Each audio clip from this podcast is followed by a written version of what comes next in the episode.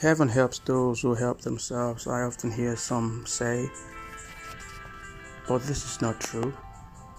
There's nowhere in the scriptures where the Bible says that.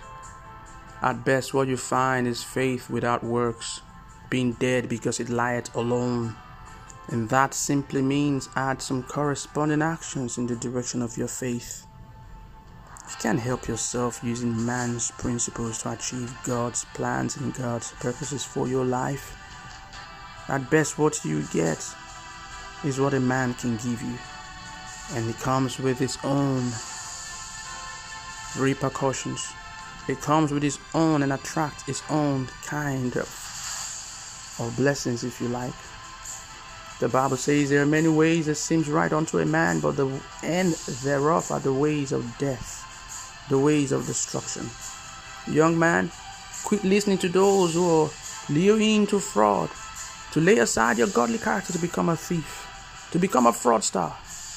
Proverbs chapter 20 from verse 17 declares boldly that the gains from fraud may be sweet in the mouth at the beginning, but for long says it will become, or rather, it will be turned to gravel in your mouth.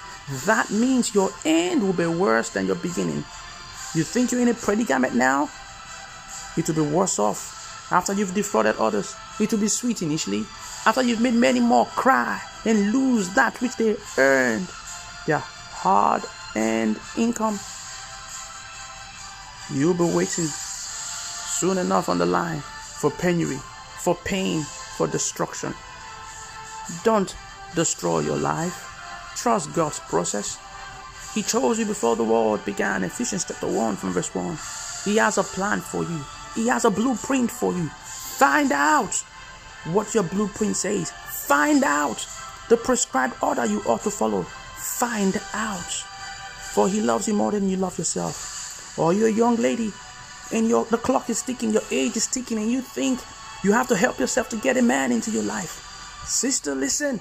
Don't go getting a demon into your life. You may just be getting more than you bargained for. Don't destroy your life. Don't ruin your life. Don't become manipulative listening to ideas and reading books that tells you how to get a man. Don't become a prostitute. Trust God's process. Those who tried to help God in the scriptures, Abraham and Sarah, they didn't get God's best.